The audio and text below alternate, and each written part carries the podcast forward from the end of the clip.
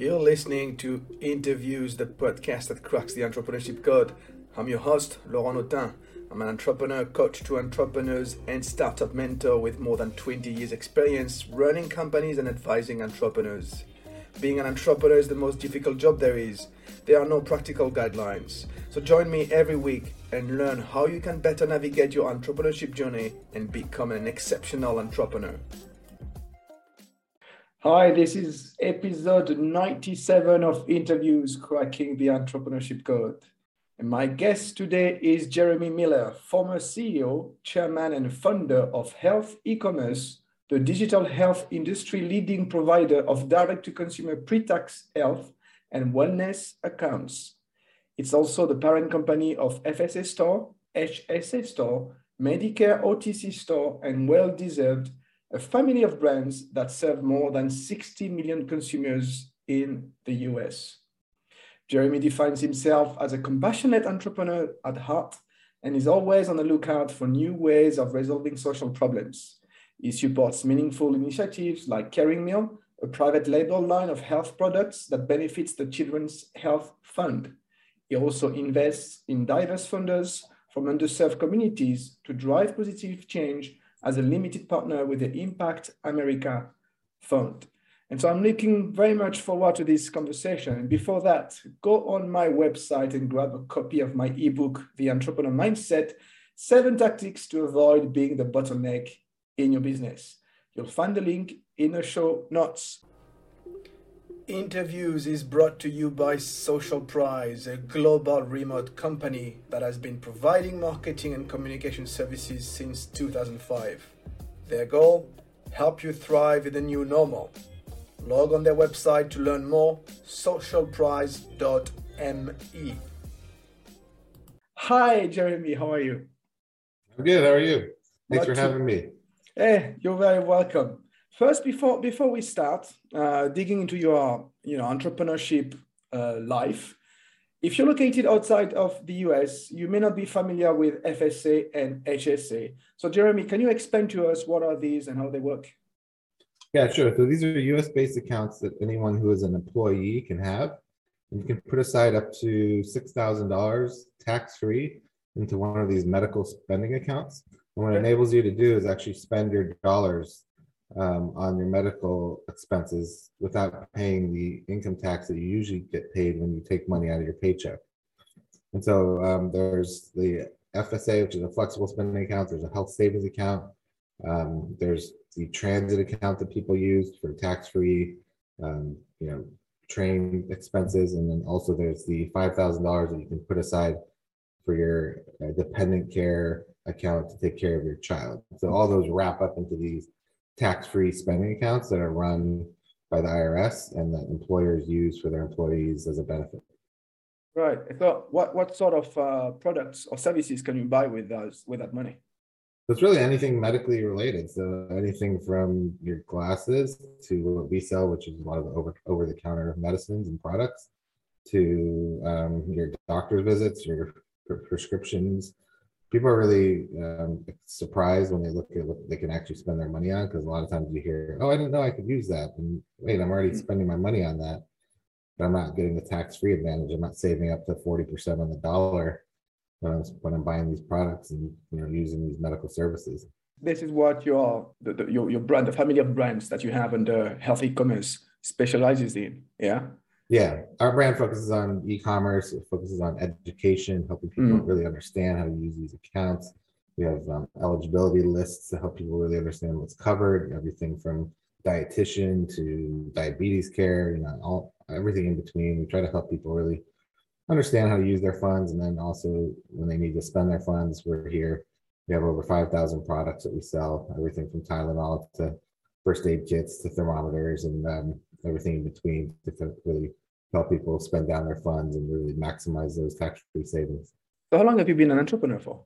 Um, so we launched in 2010. So I guess I'd say, you know, 12 years. yeah, yeah, it's a long time. So what happened? Tell us a little bit about that, the journey. So I started a company in the perfect time. It was 2008, 2009 was when we started researching everything. So yeah. the financial crisis. um, Also had a one-year-old baby, which kind of added a little elements. And Okay. um, I was in, I was in business school at Columbia, um, making no money. Mm. So perfect time to start a business. Um, and I had a lovely wife who's very supportive, but you know, kind of wanted me to get a job. You know, all those three things combined. So um, I pushed through with it. Uh, launched it through the through school. I worked on my project, I guess, um, for almost two years, kind of incubating the business within the school framework, helping having people that help me kind of work on these things here and there. And um, we launched about a month after we graduated. And in terms of my journey, I mean, that was one of my quick kind of lessons is we, we were so focused on launching the business that um, we kind of rushed, right? and so everyone says, oh, entrepreneurship, know, your business is your baby, right? Everyone says, like, it's your baby, you have to take care. So when the baby came out, I was like, no, we got to push the baby back in. I'm not ready for this. I'm not ready to launch this business. Like I, I severely underestimated what it was going to take. So we actually did take the site down for a couple days to kind of focus on a couple things, which was nice. But um, you know, kind of just did it through the school, um, and then we're excited to actually be one of the um, winners of a of a Lang Fund funding, which was within the school. They funded three, uh, four businesses that year, and that was where we got our initial seed money to start the company. What were the triggers? Because you know, you know, you were the the, the, the period was perfect. Like like you said, your wife was Yeah. pushing you to get a job. But how did you know that that, that was it, that you would become an entrepreneur?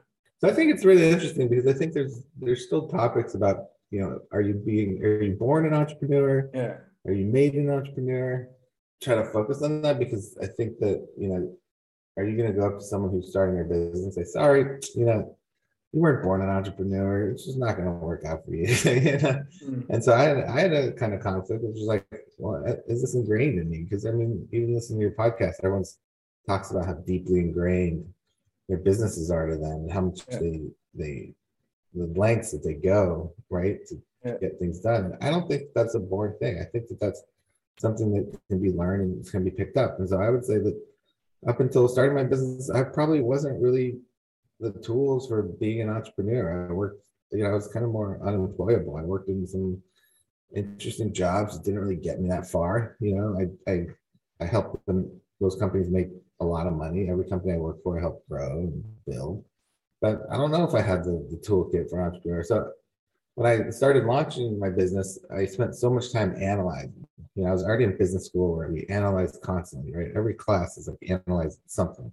And so, you know, I spent so much time analyzing. I didn't think that it was going to happen. I really didn't think that the business was going to happen. I started applying for jobs my second year of school when everyone was applying for jobs. And I was like, all of a sudden something hit me and I was like, wait, I came to the school to start a business. I have some time I have the right people, I have all the resources I need. Like if I can't do it right now, like what what am I doing? And so I set a, a goal for myself. I said if, I can't make some concrete steps by the middle of my second year, then not that it's not for me, but that I'm I'm just not going to do it. And that actually propelled me to be like, okay, I really need to take some steps here to get some things done. I really need to take the motions to to build this business, create this business. And that really propelled me to it really triggered me to get this thing going. Yeah. I mean, I've, I've interviewed like nearly 100 entrepreneurs. I believe entrepreneurship is a calling. So it just takes time, but it's, it's, I think it's in you. Uh, Sometimes it takes a bit of time to discover it, to discover that it's, it's Right. in you. Yeah, yeah. And hearing, I mean, when, when you had your podcast with um, the motivation and hearing some of those people talk about how deeply ingrained Yeah. They go in their business and how much focus and dedication they have, it's like that's really, I think, the secret sauce. There is like, like, okay, you can do it. Maybe it's not for you. Still try it, but like when they're doing it, they're doing it, right? You're Yeah. putting it in your all, and that's Yeah. something I think separates a lot of people. You know, I guess the entrepreneur from from, from the not. You know? Yeah. They put, they put all and more. Yeah, yeah, yeah, yeah. Was that, Yeah. was that the case also for you? It was, and I didn't realize it until uh until I kind of moved off the CEO role. into this kind of chairman role where I help the company on strategic focus. I work on the board. I, I you know manage the board. I manage you know help to work with the executive team that's in place now. Mm-hmm. I didn't realize until I stepped off how much time I actually did dedicate and how much effort and I put into it. And um, because I had you know I had some time to kind of look back and kind of reflect a little. You know, we sold the business in 2019, and um, so that was you know about 10 years since we had launched, and you know, I was still going at it. Um, I'm still really working hard in the business, and now I'm kind of working hard outside the business. But is the sales uh, selling your business is why you moved from or you stepped down from CEO to become the chairman? Yeah, we, we sold the majority of the company in 2019 to, um, to a great uh, private equity firm, mm. and um, you know after almost two years working with them, it was it was time to kind of pass the torch, and you know it was a good decision that, that was made. And um, I was working on a business for 12, 12 years, and uh, you know I'm not going to say it took a t- started taking a toll on me, but I I do appreciate now having some of that, that time to kind of recap what I've been doing the last 10 years because I was so focused on on the business. And you know that's been nice to, to spend some time with family to to work on a lot of different things. Um, and you know I think I, I probably wouldn't have done that had I been still kind of in the business. I think I still would have been you know cranking it out every day and kind of solely focused on that so yeah it's a good place yeah, I, I understand. I mean, like you said, you know, the company is your baby. You work you work at it for 12, 12 years. Then you decide to sell it. You step down. I mean, that was that's a lot of lot of things happening. You know, what how how did you manage that that transition? Yeah, that's a great question. I think that uh, having a good kind of partner to help you transition is really helpful. You know, we had private equity firm that was working within the company that you know mm. kind of we propelled our um, C our um, CFO to be the CEO and our um, COO to be the president, and so right.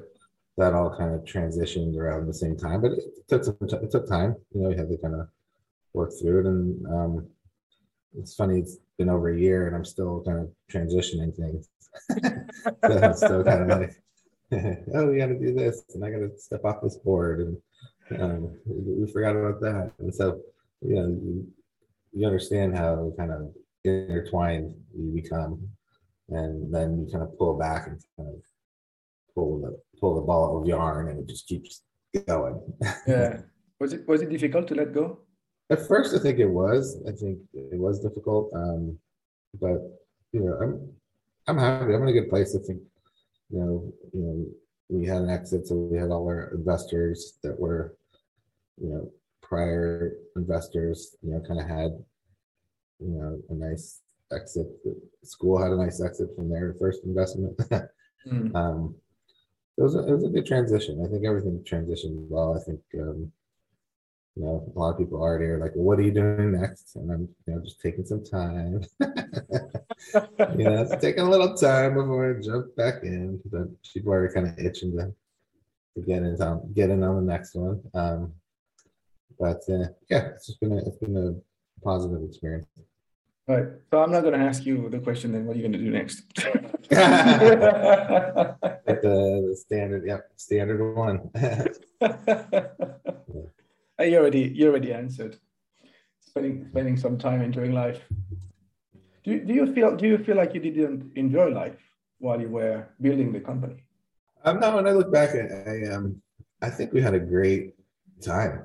Hmm. You know, I think we I mean we grew our business every year.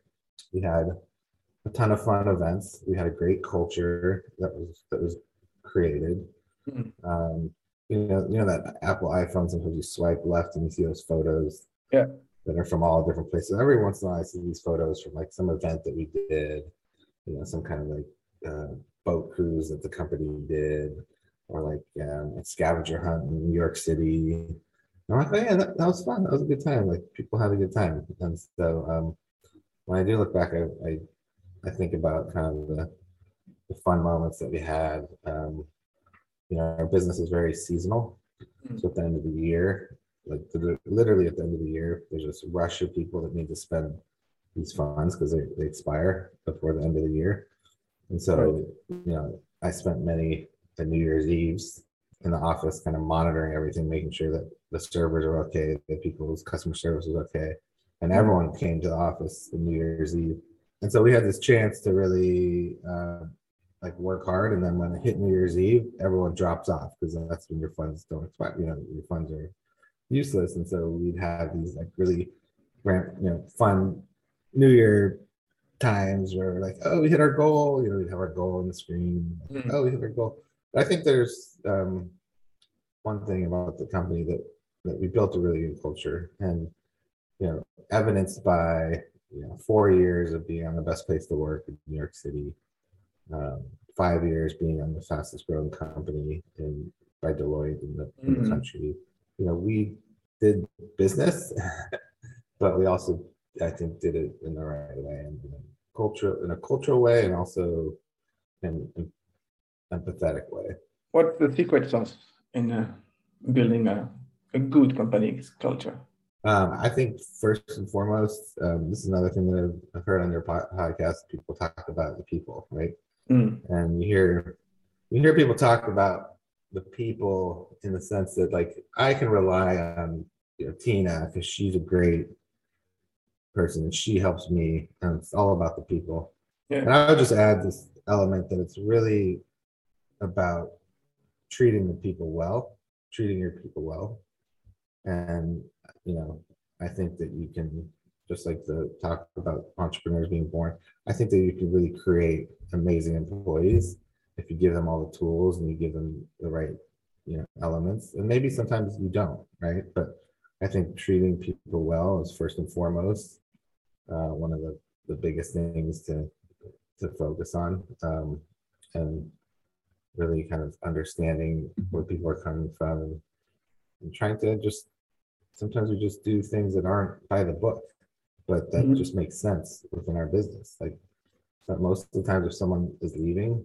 they say, "Okay, you know, you don't want to be here," but then there's occasional times like, "Wait a minute."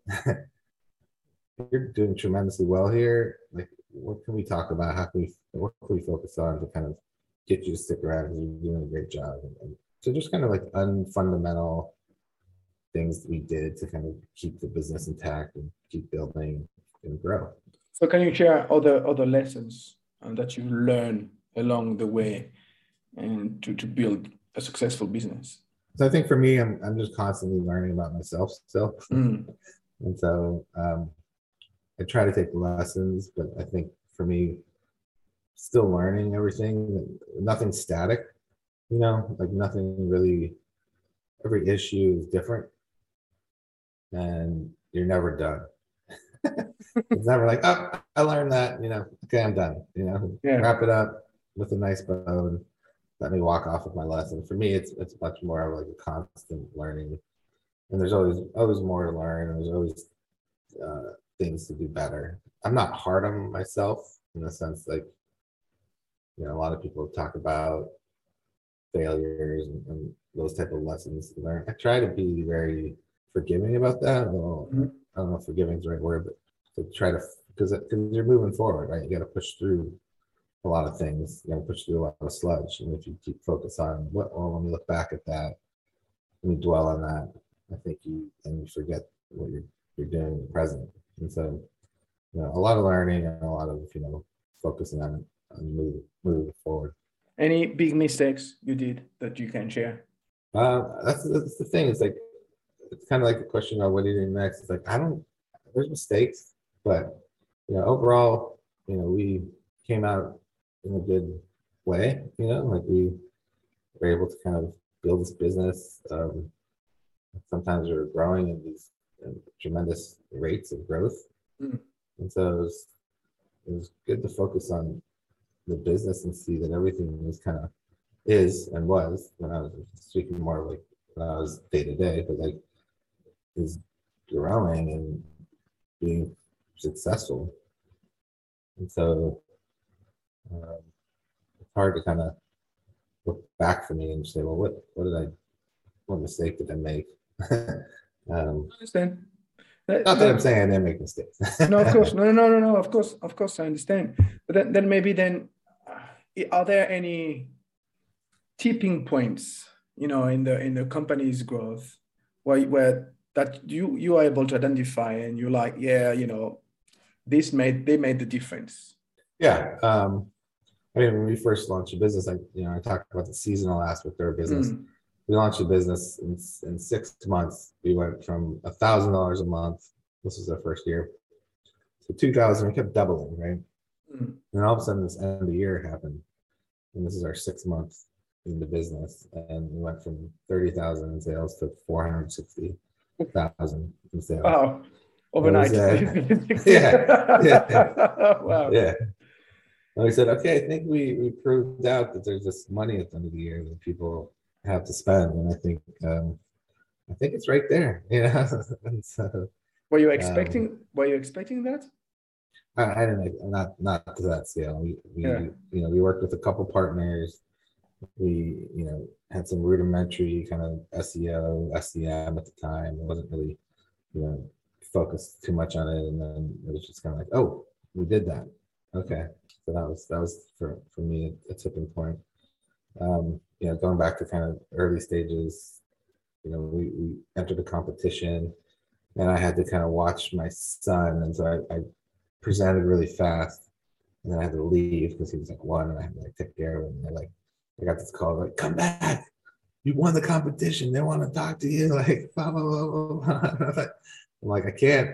I got a kid here. but, you know, take the trophy and let's go. So some of those, those cool, like, winnings along the way have been, have been fun.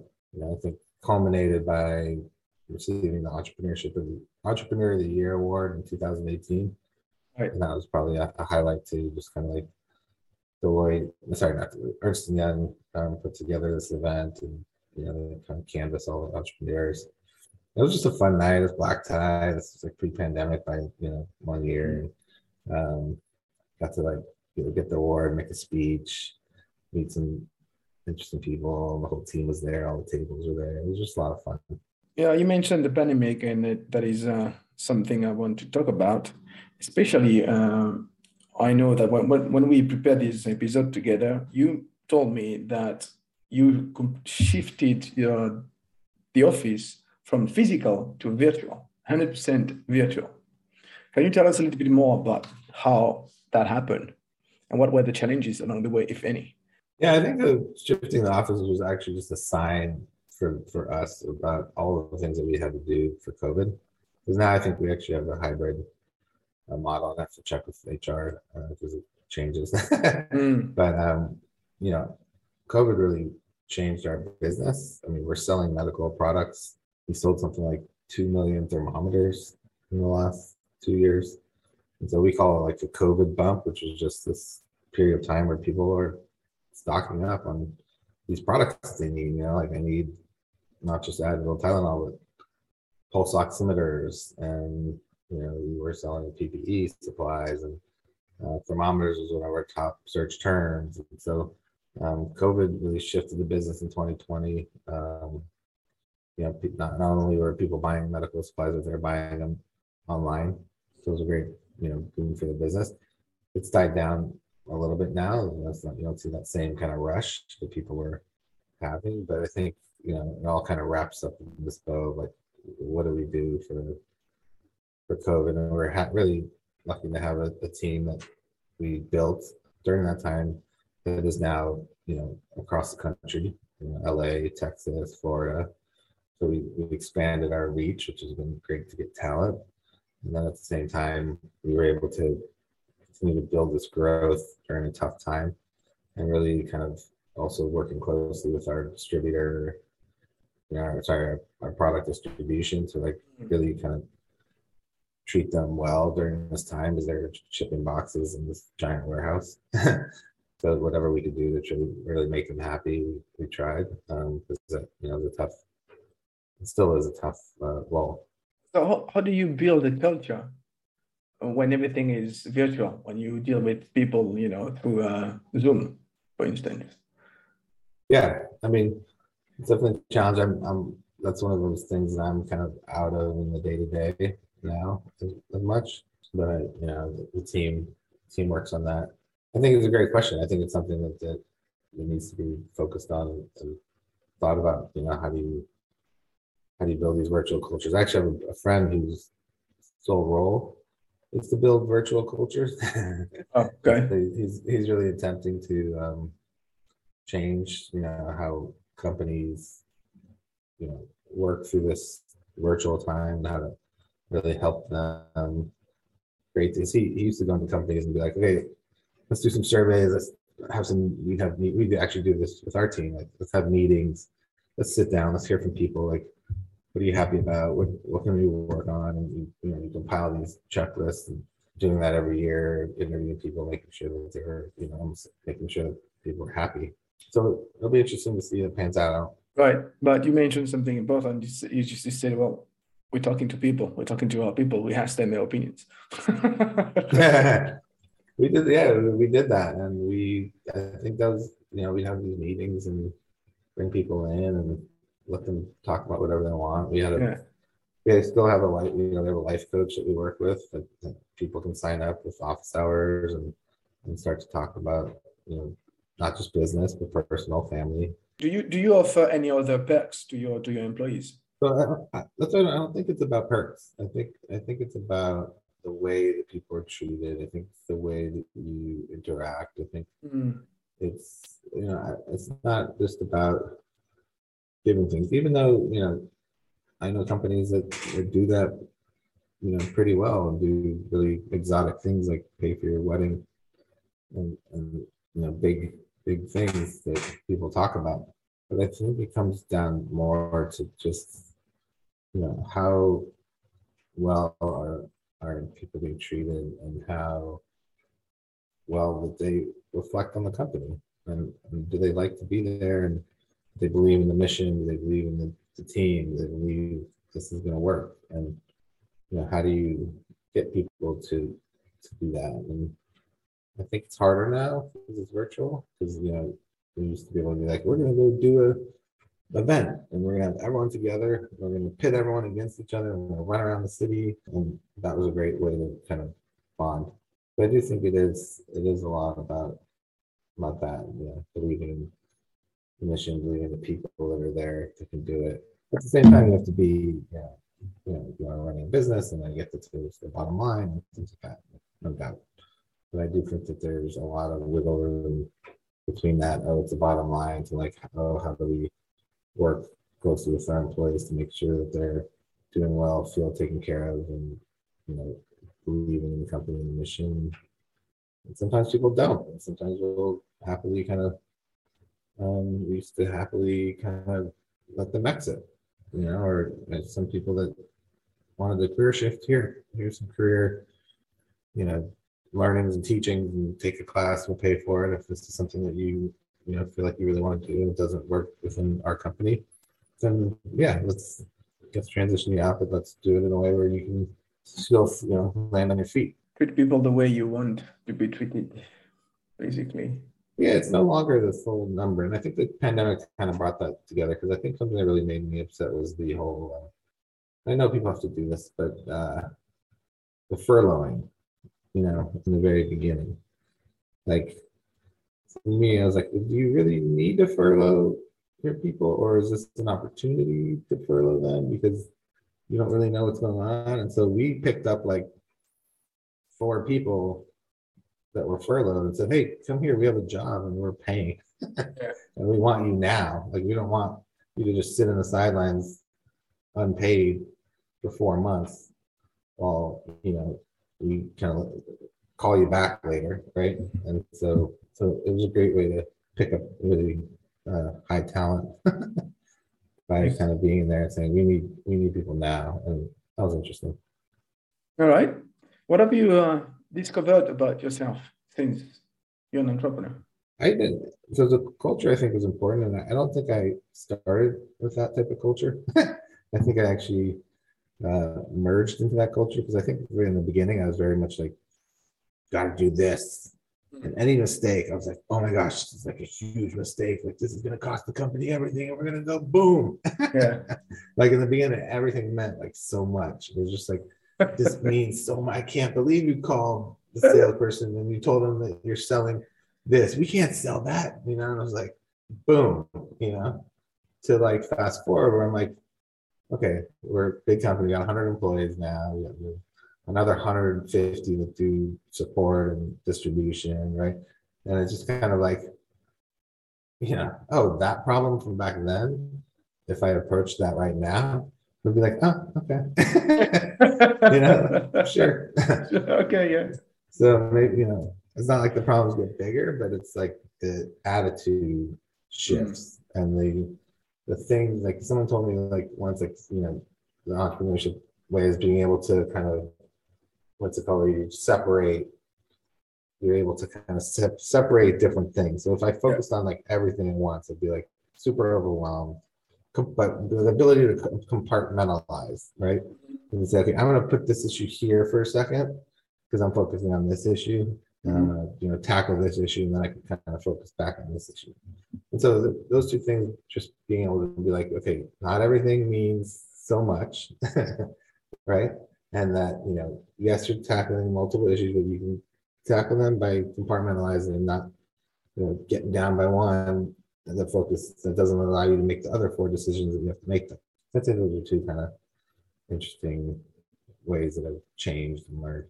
Getting um, to the end of this conversation so i have two more questions for you. Uh, the first one is what is the one recommendation you would give to other entrepreneurs or aspiring entrepreneurs? Yeah, so this is interesting. So for me, and I think a lot, a lot of people know this about me already that, that I've met, but um, just do it was kind of my motto. So when you think about like a practical recommendation to give entrepreneurs, and I'm not selling any books right now. I'm, mm-hmm. I'm, I'm here to just help.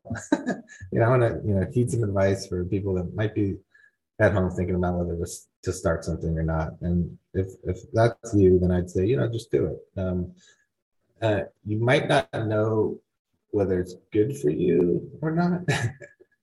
like it might not be for you, and you might fail as well, right? But if you take action, I think it's a better step because then you'll know whether it's not good for you or not. So it's a yes or no. And unless you kind of take some steps and some leaps, and then you might discover, look, I'm not that. And that's fine. Or you might find that you have this hugely growing business on your hands that is more than you ever imagined would happen. And you can look back and say, well, that that was a good step that I made and I, I did it. And then the last thing, just in terms of recommendations, I got two. Um, if you decide to do it, then do it right. Yeah. And you know, I tell people a lot, you know, don't cost, don't pinch pennies when it comes to lawyers and the things that you need to establish credibility, trust. Um, I give people sometimes the example of my wedding, right? Like my wedding, we paid everybody to do everything. And the one person that we saved money on was our videographer. And he said, I'll do your whole wedding for $400. And we're like, sure, you know, and it's, you know, 15 years later, we're still trying to piece together the videos from our wedding. so, you know, the things we did in the beginning that we didn't really, you know, that we kind of rushed through, we didn't do right, we, you know, felt it at some point down the road. And so, yeah. if you're gonna do it, do it right. It means, you know, the formation of the company, taxes, compliance, partnership arrangements, security, and all the things that really might affect your business. You might not have the money, but work something out and like don't and do it right. So just do it and do it right would be my kind of two. Very nice. Last question. How can people contact you? I'm more of a LinkedIn person, so you know, you can find me Jeremy Miller, uh, FSA. Uh, that's the easiest way to find my LinkedIn. I actually respond to LinkedIn. Excellent. Well, thank you very much, Jeremy, for your time today. I appreciate it. I thought you know I was worried because yeah, when I listened to your podcast, you, you're so relaxed all the time, and I was like, but I'm relaxed too. I'm a I'm a relaxed guy. Who's gonna be more relaxed? It's gonna be Laurent or me? Like, so I guess the, the jury's out. I think it's still you. So congrats on that. great, great, Julia. Well, I'm a coach. I'm supposed to be relaxed.